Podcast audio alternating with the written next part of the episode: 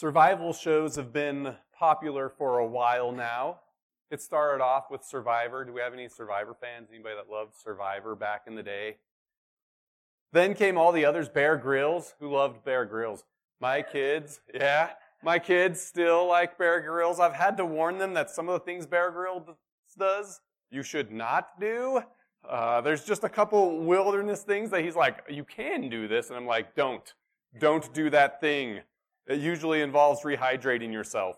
Uh, so then came like Lone Survivor and Survivor Man. Uh, one of the recent ones is Outlast, where they drop a bunch of people off and they like have to form teams and try to survive. So all of this is based on the idea of roughing it, right? Surviving in the wilderness. How can you survive? Can you go out into the wilderness with nothing and survive?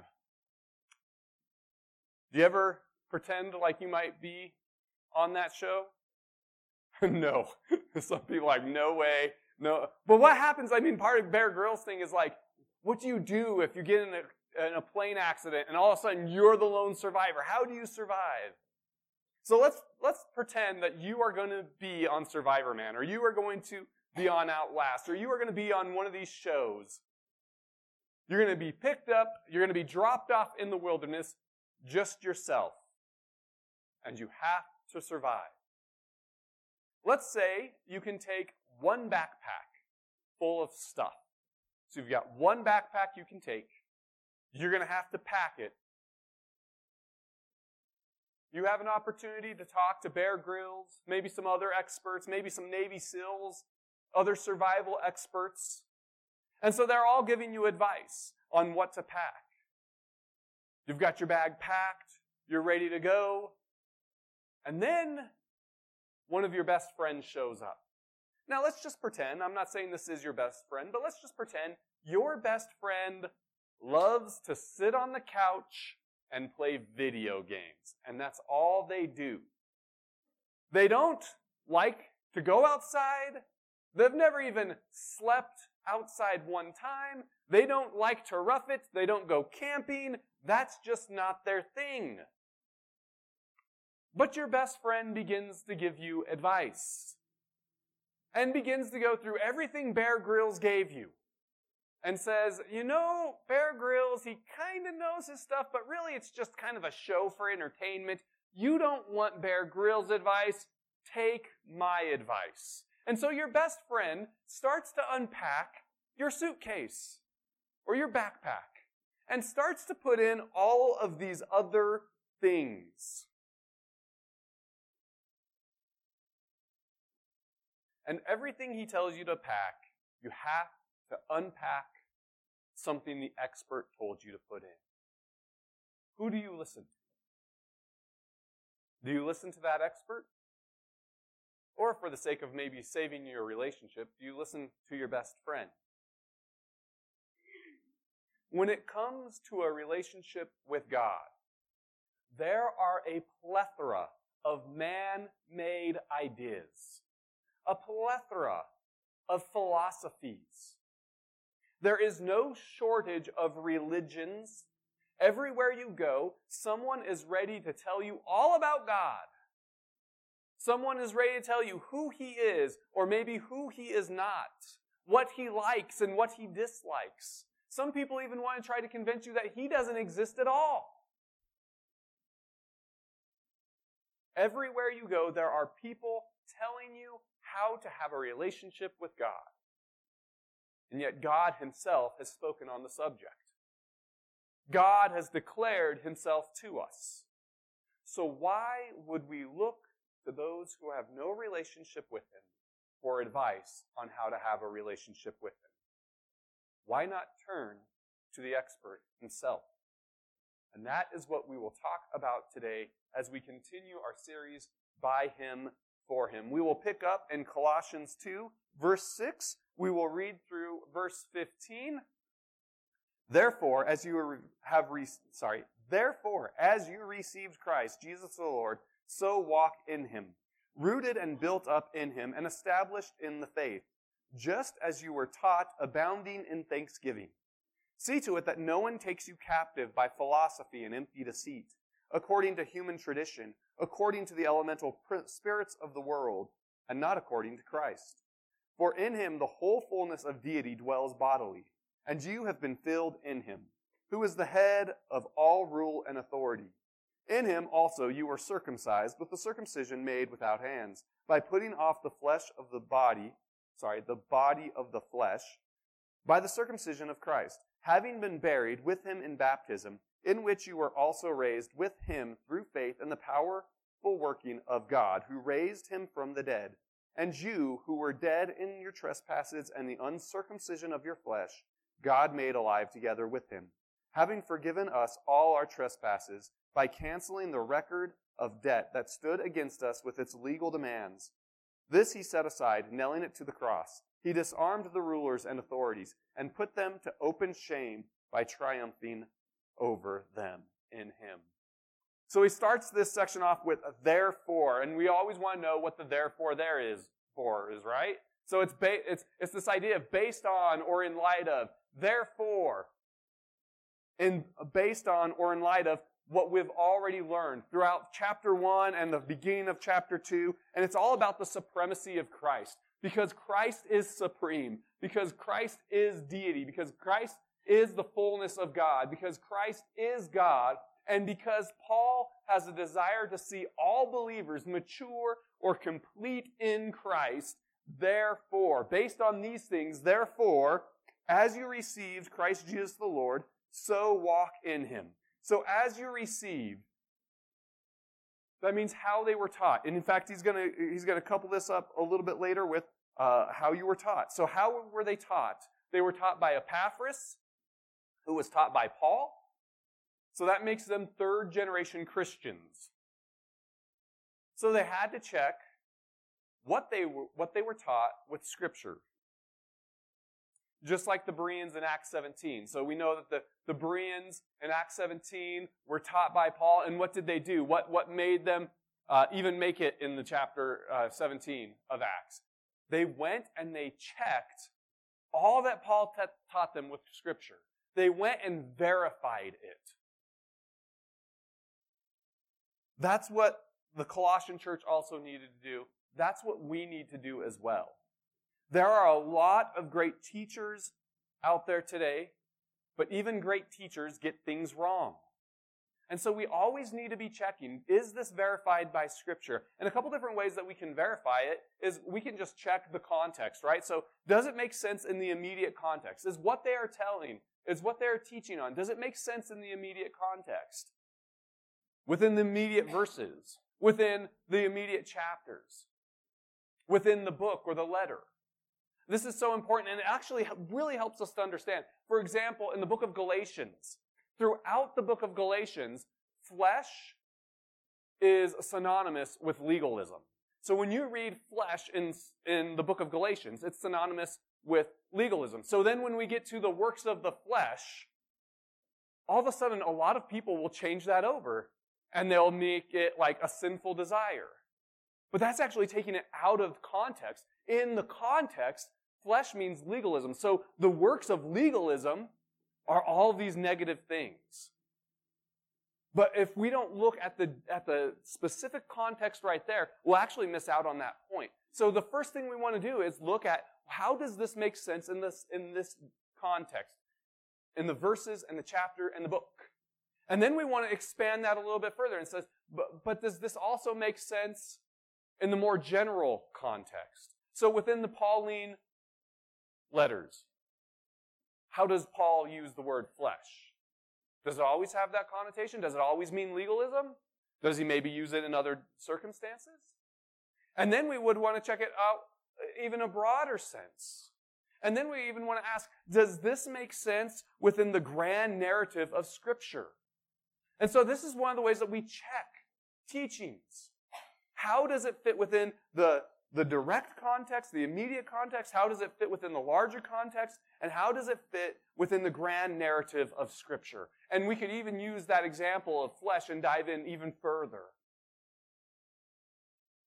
Knowing that legalism will not and cannot save us. We'll get a little bit more into that next week. But for now, we can know that in the, in the general context of Galatians, flesh equals legalism. In the greater context, we can understand that flesh is also our fleshly desire, and legalism and fleshly desire go hand in hand. And in the grand narrative of Scripture, we can see that that cannot save us, but we need to be saved from our flesh, and we need to be saved from legalism. So that's kind of how we can check, check as teaching. But what Paul is emphasizing here is so as you received Christ Jesus, so as you were taught about Christ Jesus, and assuming that Epaphras and Paul were teaching correctly, and we can look and check it with Scripture, so as you receive Him, walk in Him. Now, I want to talk a little bit about this uh, Christ Jesus the Lord, and I want to talk about this because this is the only time you will find this exact phrasing within the Pauline uh, epistles. Now, we'll find like the Lord Christ Jesus, and we'll find different variations, but this is the only time that we find Christ Jesus the Lord. And I think there's a specific reason why Paul uses this exact phrasing at this exact time. So Christ is an Old Testament title for Messiah. The Jews would recognize this. This was not, this was pretty typical for Jews to recognize Christ equals Messiah. Jesus is his name, but then, so we've got the title Christ, we've got Jesus the name, and then we've got the title, the Lord. Lord simply means master. Pagans would often use this to describe their deities. That their deity was Lord. Their deity was master. So Paul is, is actually correcting the pagan idea, and he's saying that Jesus is actually Lord. Jesus is actually master. But it even goes deeper than this. Because when the Old Testament was first translated into Greek, so that would be called the Septuagint, when it was first translated into the Greek, they didn't want to use the term Yahweh. That was considered a sacred term. That's the name of God. You don't say it. You don't write it out. So when they first translated it from Hebrew into Greek, every time that it would say Yahweh, they, they translated that as Lord. We still carry on that tradition today. Anytime you read in your Old Testament, Lord with a capital L, that's actually taking the place of the Hebrew term or name for God. So that first started when they first translated the Old Testament into Greek. And so what Paul is doing by making this connection is he's basically saying the Messiah that you know of, that the Jews know of, he is Jesus and he is also Yahweh. Paul is making this connection. He's essentially declaring the Messiah, Jesus, is God of all, both pagans and Jews. So if we remember the heresy that was occurring in Colossae, the heresy that, yes, Jesus is good. We're so glad you accepted Jesus as your Savior. But if you really want to be holy, if you really want to be saved, if you want to be better than, then you need Jesus plus. You need Jesus plus all these extra things. So just by this title alone, Paul is correcting this heresy. He's saying, no, it's Jesus alone. Jesus is the Messiah.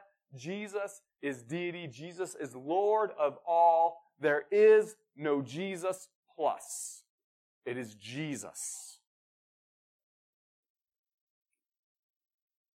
So just as you received the Lord Jesus, so walk in him.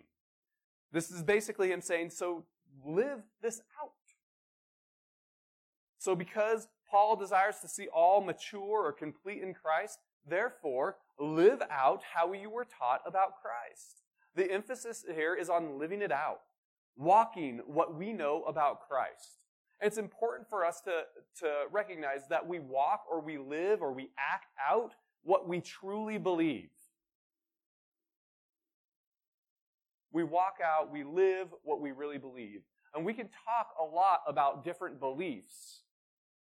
But how we act, our actions really be- reveal what we truly believe.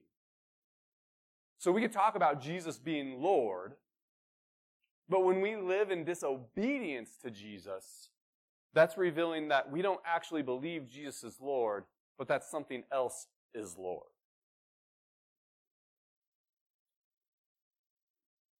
And our walk, how we live, our actions will be influenced by what we are taught and how we check those teachings with Scripture.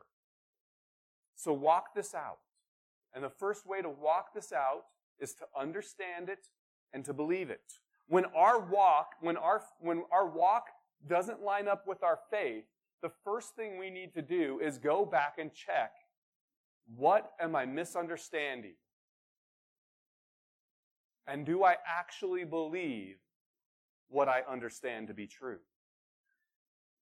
So next, Paul will give us four participles to describe this walk. So walk in him, rooted and built up in him, established in the faith, just as you were taught, abounding in thanksgiving. So the four participles are rooted, built up, established, and abounding in thanks. The first three go together. Rooted is a past tense and it's passive, meaning you have been rooted. So when you put your faith and trust in Christ, He roots you in Him. Now, the way this is described is it's past tense, but it's still having impact today. It's not like you were rooted and then you were knocked out and you're no longer rooted. You were rooted and this is still having effect for you today. And then both built up and established are present tense and they're also passive. This is important for us to recognize that it's not us that did the rooting and it's also not us that does the building up and establishing. It is Christ who did the rooting, and it is Christ who does the building and the establishing.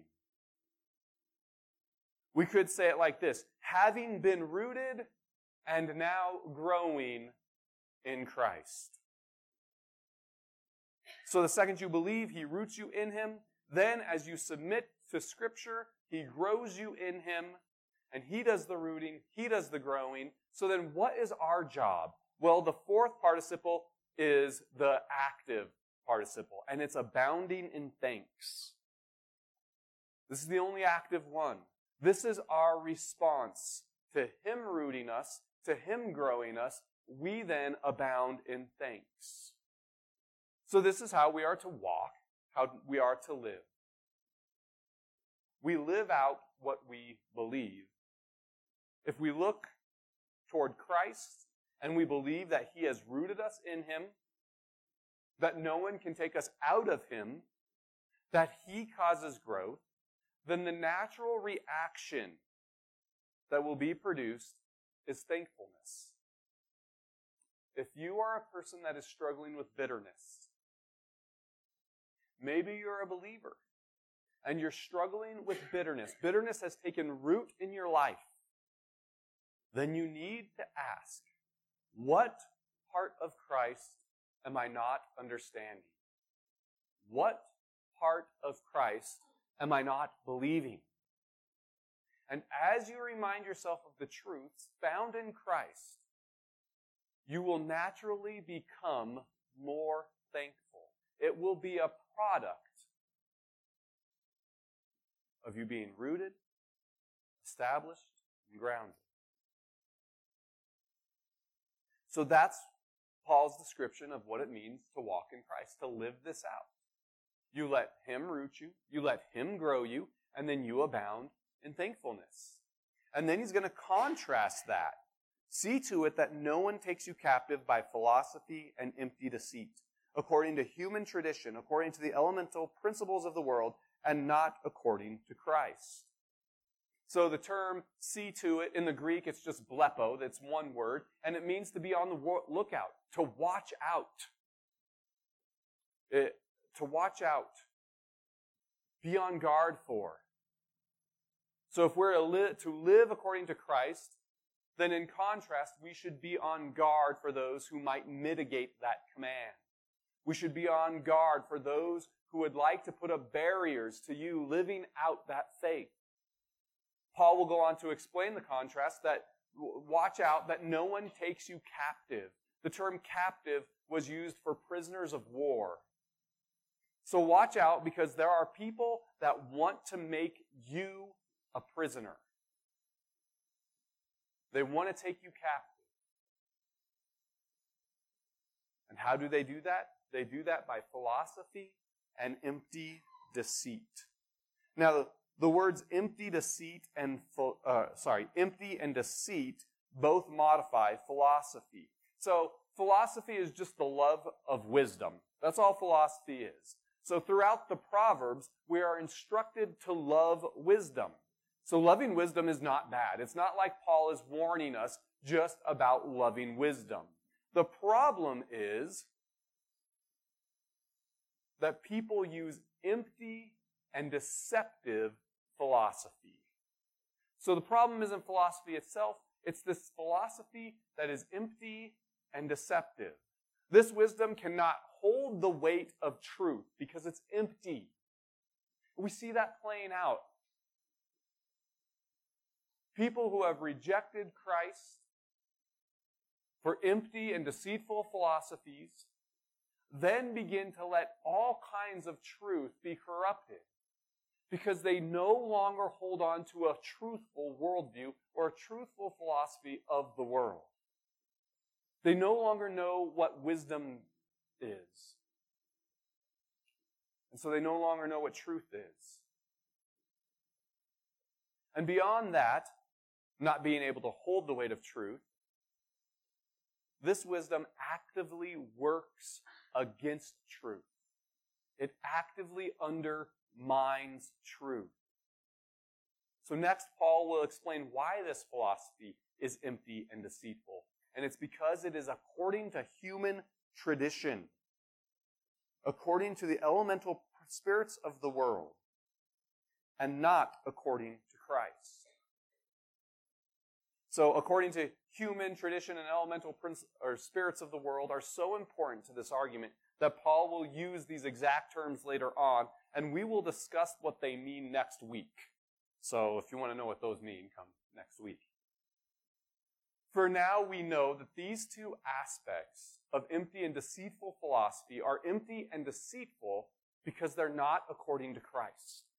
So he contrasts these, the, these human traditions and elemental spirits of the world with Christ. And these two are not according to Christ. That's why they're empty. That's why they're full of deceit. That is the contrast Paul is making. It's either based on Christ or it is empty and deceitful. Those other philosophies are against Christ, so they cannot be the basis for our walk in life. And then Paul explains why Christ is the basis for true philosophy. For in him the whole fullness of deity dwells bodily. So this term for means because. So the reason why these philosophies are empty and deceitful is because they're not in Christ, and Christ is the basis of truth because the whole fullness of deity dwells bodily. Christ isn't just the image or likeness of God, but is actual divine. He is deity. It's so important that we understand that. In fact, this term deity is only found here, just like Christ Jesus the Lord is only found here in the Pauline epistles. This term deity is only found here in the Pauline epistles, and it means the God, the ruler of all. There can be no doubt. So Paul is laying out this argument that Christ isn't just the image or the likeness, but is actual deity himself. The creator of all things, the one who made physical laws and moral laws, the one in whom all things exist. He's kind of summarizing all of chapter one right here in this title.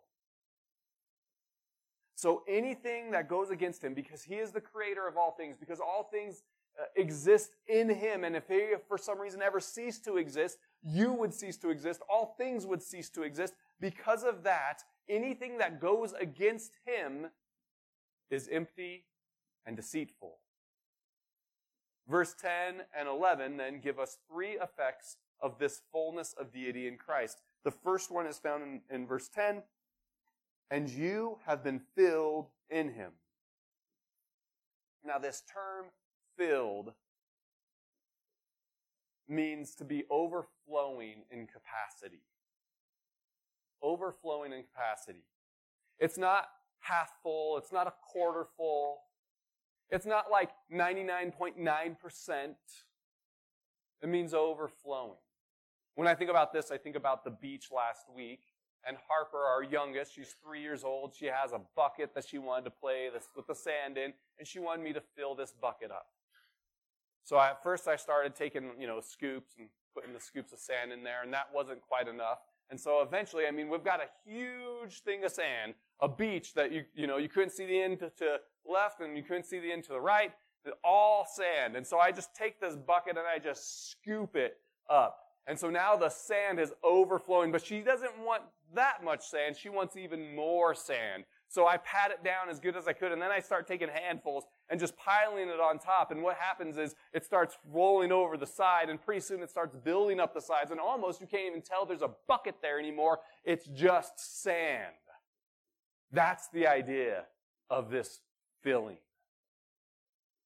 It's not part, it's not halfway, it is overflowing. You have been filled, we are overflowing with everything we need to live this life. You are not lacking a single thing. God has filled you. He has equipped you with all you need to live this life. So let's go back to our survival analogy. You have a backpack. That backpack is overflowing. It's not even that God gave you advice on what to fill that backpack with. It is that He packed the backpack for you. And it is overflowing with everything you need to survive in the wilderness. But many Christians who sincerely love God don't live out what they have been called to in Christ because they don't even realize or they don't even understand that their backpack is full.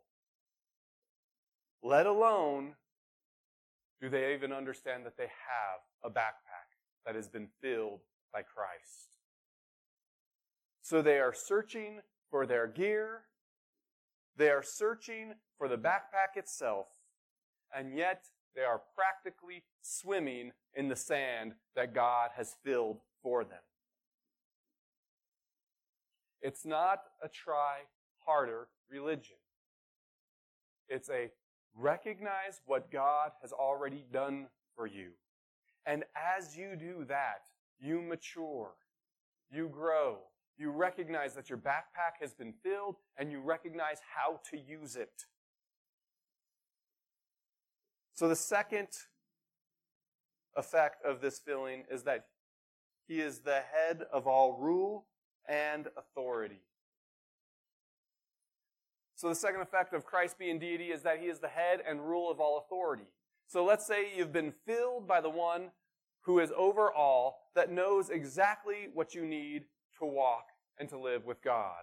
That your backpack has been filled by the one who has authority over all. And then along comes other people who try to convince you that you actually haven't been filled. In fact, in order to be filled, you need to add more. So they begin to convince you to add all this other stuff. But when you get into the wilderness, you pull out all of this other stuff and you find that it's empty. Every single package that they gave you had nothing in it because it had no value, because it was empty and deceitful. Christ is the one who has filled you. There is no other way to be filled because he is the one who has all authority. The third effect is found in verse 11. In him also you were circumcised with a circumcision made without hands. So this is an Old Testament reference. In order to understand it, we kind of have to go back and, and talk through a little bit. Circumcision was a symbol of God's covenant with Abraham. We find that in, in uh, Genesis 12.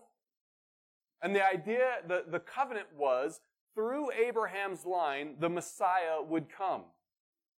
So through the seed of Abraham, God would bless the world through this Messiah that would redeem the whole world from our sin and our rebellion.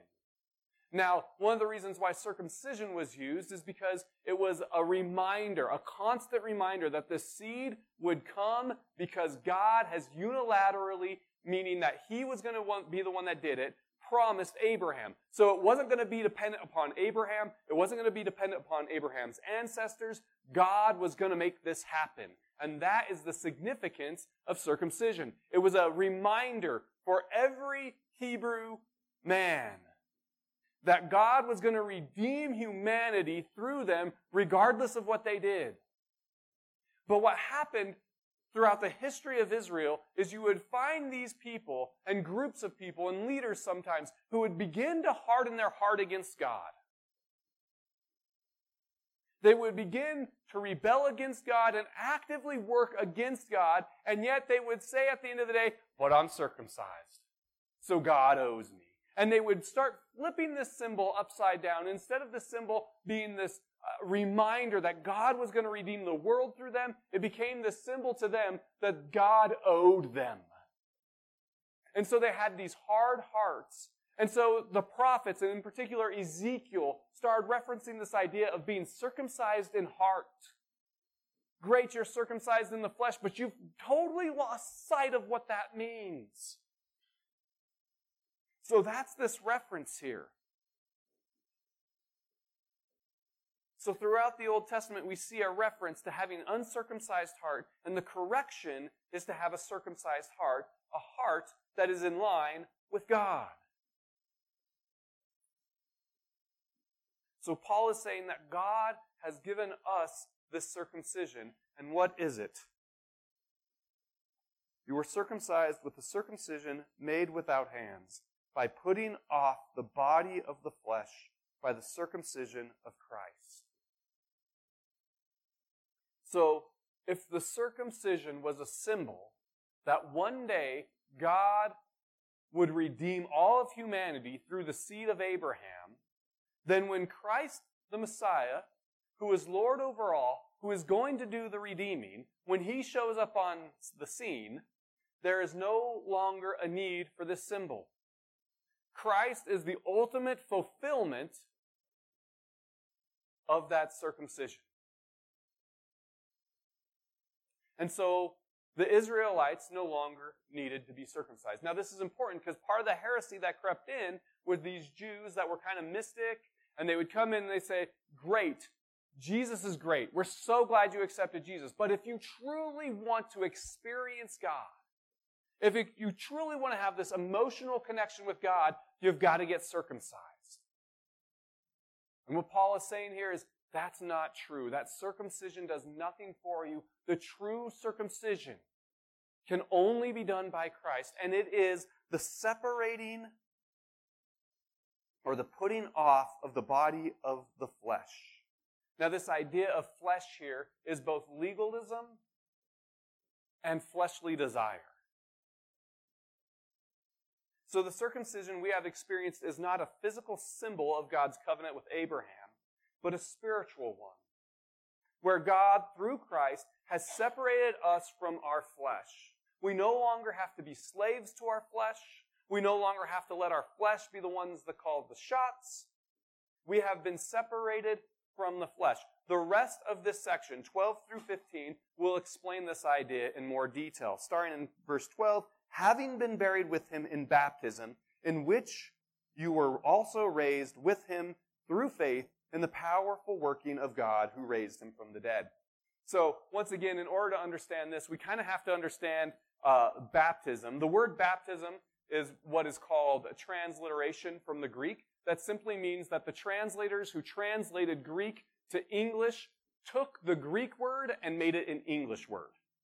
So the problem is, when the English Bible was being translated, the mode of baptism was sprinkling. Then they came to this word baptism. And baptism means to immerse. In fact, it was originally used for pickles. And so they would immerse the pickle in vinegar, and when they would pull it back out, or sorry, I shouldn't say pickle, when they would immerse the cucumber in vinegar, they would pull it back out and it would now be a pickle. It would be a totally new food, right? And that's the idea of this baptism. You would get immersed, you would pull it back out, and you would be a, a new creation. So the problem came when the sprinklers came to the word baptism, which meant immerse, and they thought, well, great. We can either admit that we have been uh, doing baptism wrong, or we can just transliterate this word. They chose to do the latter. They just transliterated. They didn't want to admit that they'd been sprinkling when they should be immersing, so they just started to transliterate the word. So anytime you read the word baptism, you could also kind of read it as immerse. So the point is, we have been immersed in Christ. And that immersion has changed who we are. We have been rooted and we are built up in Christ, no longer controlled by our flesh. And though we practice physical baptism as a symbol, what Paul is talking about here, which is connected to the non-physical circumcision, is a spiritual baptism, a spiritual immersion where we are immersed in Christ, we are rooted in Christ, we are filled with Christ, and we will never be the same. The flesh no longer has control over us. We are new creations. Paul explains the newness in chapters, or sorry, in verses 13 through 15. And you who were dead in your trespasses and the uncircumcision of your flesh, God made alive together with him, having forgiven us all our trespasses. And this is the gospel, right? We were dead. We were without ability. We were stuck in our sins. Missing, sin simply means missing the mark and we are stuck in our sins and our trespasses. Trespasses are rebellion against God. So every single one of us has missed the mark at some point. You have failed to meet God's holy standard at some point, and beyond that, every single one of us has rebelled against God. Every single one of us has shaken our fist at God and said, forget you, God. I want to do this my way. And because of that, every single one of us have a debt that needs to be paid. Because God is a holy God and a just God. He doesn't let that fly.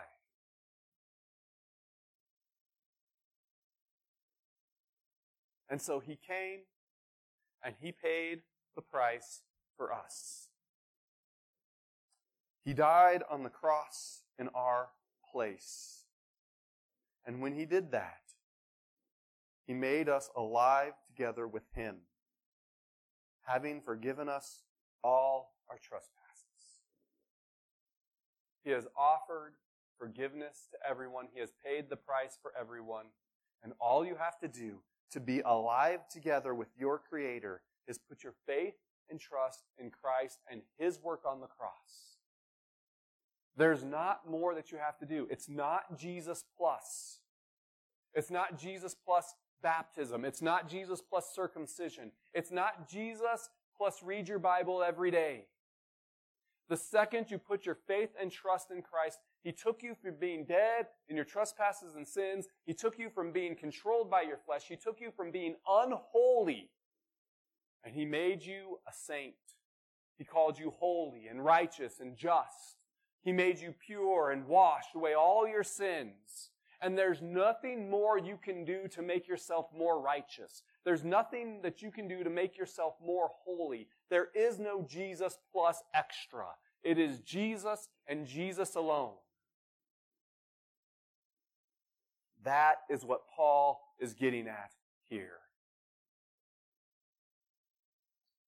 And so he has forgiven us all of our trespasses by canceling the record of debt that stood against us with its legal demands. So when we sinned, when we rebelled, there was a record of debt that was waged against us. We had a ledger, and we were in the red. And what did Christ do? He canceled that debt. And the demand of that debt was our own death. So, along with canceling the debt, he canceled the legal demands. And the way he did it was saying it aside by nailing it to the cross. He paid the price so that we wouldn't have to. And when he did this, he disarmed the rulers and the authorities, and he put them to open shame. All those who try to go against he put to shame. All those that say Jesus is great, but you need more, he triumphed over their legalistic rules. He triumphed over their formulas to be more than without Christ. He triumphed over all that that people try to put extra on you that say in order to be more, in order to be a better Christian, in order to be more holy, in order to be more righteous, in order to have a better relationship with God, here's a whole list of things you need to do. He triumphed over them. He put them to shame.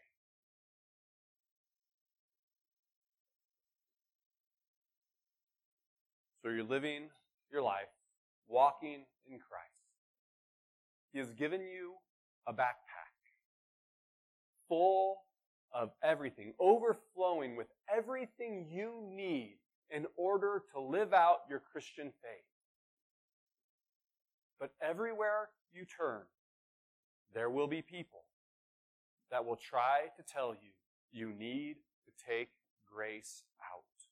You need to take these things out that God has given you and replace them with their own legalistic rules. Jesus is fully God. He has reconciled you to himself.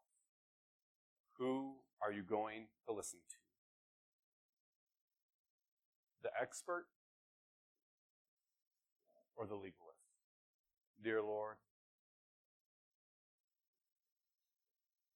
even to this day, we still don't fully understand how much you have given us. It seems that the more we dig into that backpack, the more we find. The deeper we go. And the deeper we go, the more we realize that we really don't understand fully all that you've given us. But for what we do understand, we thank you. We thank you that we don't have to earn it because we would fail over and over and over again. We would mess up. We would sin. We would shake our fist at you. And yet you have rooted us in you. You are building us up and you are the one who is maturing us in the position you have placed us in. And we thank you.